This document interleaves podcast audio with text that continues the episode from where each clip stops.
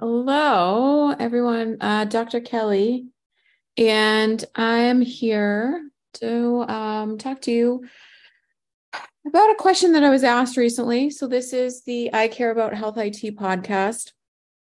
And uh, a few weeks ago, someone that I was talking to had asked me about how I got started in health IT, how I got started in informatics and also um, how to grow in the field um, and and not necessarily in the, the, formalized way but in the indirect informal way.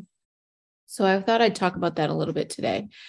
And um, my my interest in health IT was really not something that I anticipated, if that makes any sense. I'm sure it will as we continue on with this episode. But I was working um, in clinical care, clinical direct care, and really looking for a change and looking for something different. I didn't really know what that was. So I was about three, three and a half years into my nursing career. And just knew that there was something else I wanted to do, but I didn't really know what that meant. And so we're going back 20 years now. And so 20 years ago, the the accessibility of the internet um, is was not what it is today, uh, as was accessibility of different programs. So I ended up um, doing two different things. One of them was um, finding a role as a case manager at uh, Blue Cross and Blue Shield that was located in Quincy, Massachusetts. So I'm lo- I'm located in Boston now. I've lived all over, but um, I've been in Boston for the last 10 years. And in that role, I was looking for some um, some regularity in hours. I was looking to, uh, you know, step away from night shift and um, rotations and things of that nature that I found to be a little bit disruptive to um, my schedule, my life, things that were going on. And so ended up finding this case manager role and um, was in it for about a year, year and a half. But during that time, uh, we one of the areas my my team where we were sitting um, i wasn't the leader of the team but there were several people on my team that we all sat in this little area and the clinical trainer for the new clinical information system was um, the only person on her team and so she had a spot right in front of us and we used to talk a lot about making this transition from a dos based uh, system that we were using to this web based system. And at the time, I knew very little about health IT, but I found it interesting what we were talking about. And um,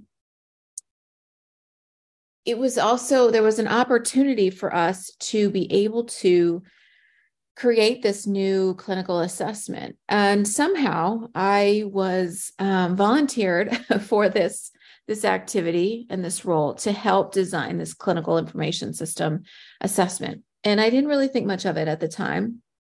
I just thought, okay, this sounds interesting. I can do this. And creating the fields, creating the workflows, meeting with the other care managers and talking about this was all in addition to my regular responsibilities. And probably, I don't know, I can't remember exactly. It might have been six months later. I started to think about sort of exploring other career opportunities. And I didn't really make the connection to that interest and what my next role was until, you know, probably years later. But I ended up pursuing a role at Boston Children's Hospital as a clinical analyst on their uh, they, the term that they we used uh, was Children's Hospitals Applications Maximizing Patient Safety. So CHAMPS was the name of the project. Um, and again, I came from very little health IT informatics background. I didn't even know the word informatics was a thing at the time. But I knew I missed at the time working closer towards a hospital setting. I had colleagues that were in these roles that seemed to enjoy them and I thought I would give it a shot. And so I ended up on the orders team and my expertise in, in um, clinical care and clinical workflow because I'd worked as a travel nurse in their um, cardiac step down uh, unit for a couple of years was of interest. So I ended up in this role, not really knowing what I was going to be doing, not really knowing what exactly it was going to entail, and having a very naive perspective on how complicated it would be to digitize patient records.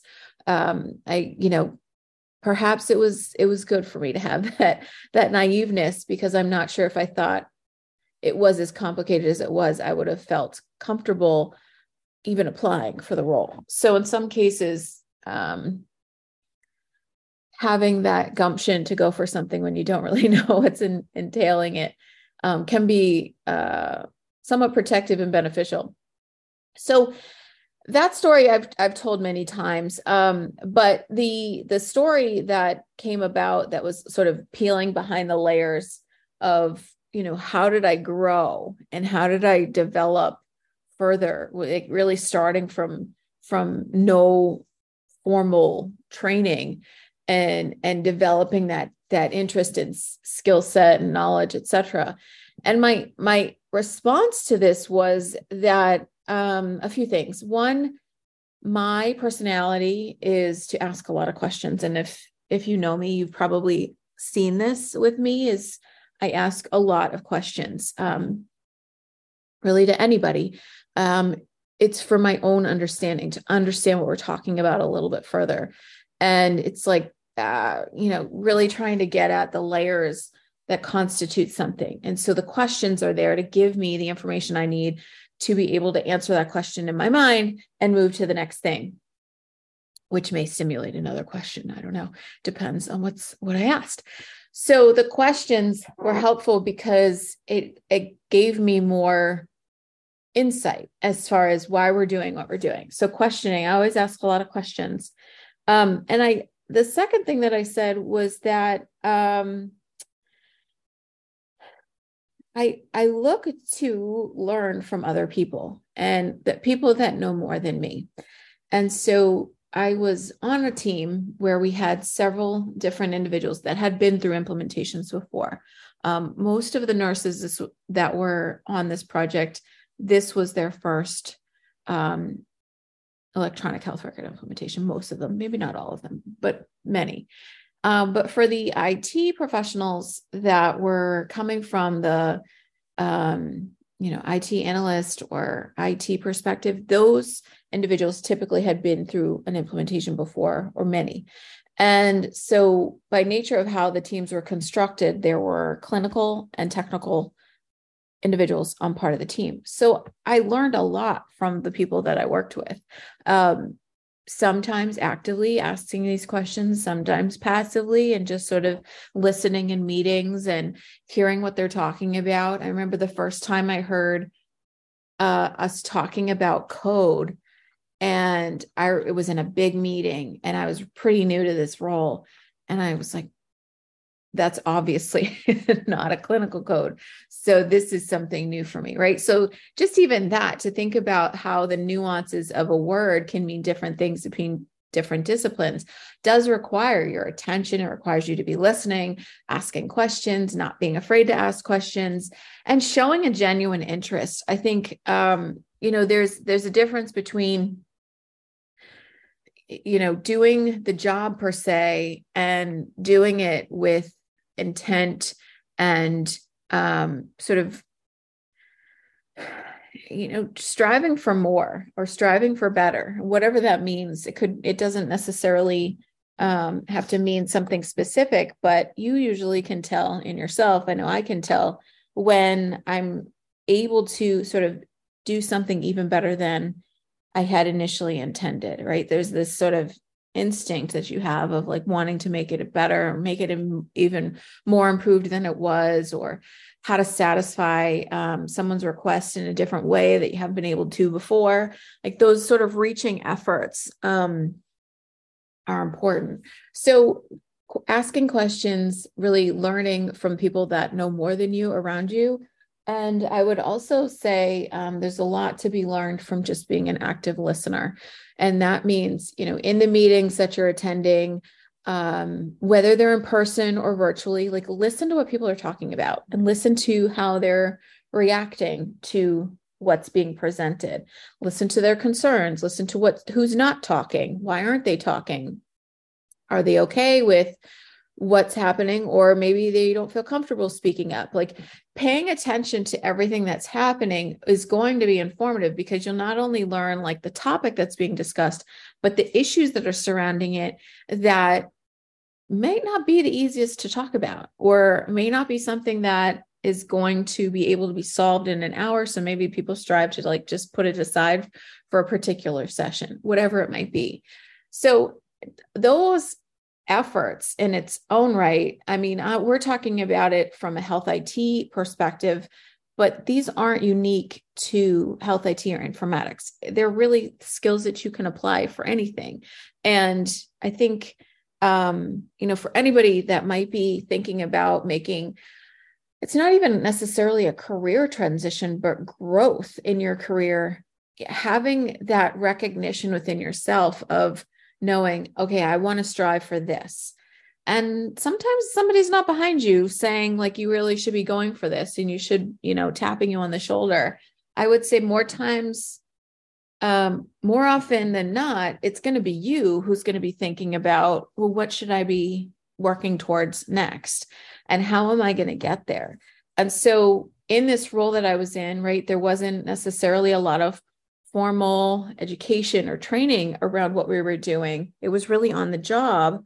And, you know, again, going back 20 years, the uh, knowledge around informatics and what we know today was there, the field's been around since the 70s, but the intricacies of nursing um, in electronic health record development was not as well known as it is today. We didn't have the science that we have today. So, in many ways, there's uh, on that on the job training that folks will go through, but it's also up to you to participate in that effort and you know just being actively um, engaged and engagement doesn't necessarily mean you have to be talking it just means you have to be um, involved and and listening and responding and hearing what people are saying and demonstrating that they're being heard um, and asking for more. Sometimes it's a matter of if you feel like you're looking for more of a challenge. I remember there was a time when i we you know had transitioned from the project status to one of maintenance and i didn't really love the the um, that that transition period as much as I liked the project based work. And so I started to look for, you know, well, what else can I be working on or what else could I be involved in?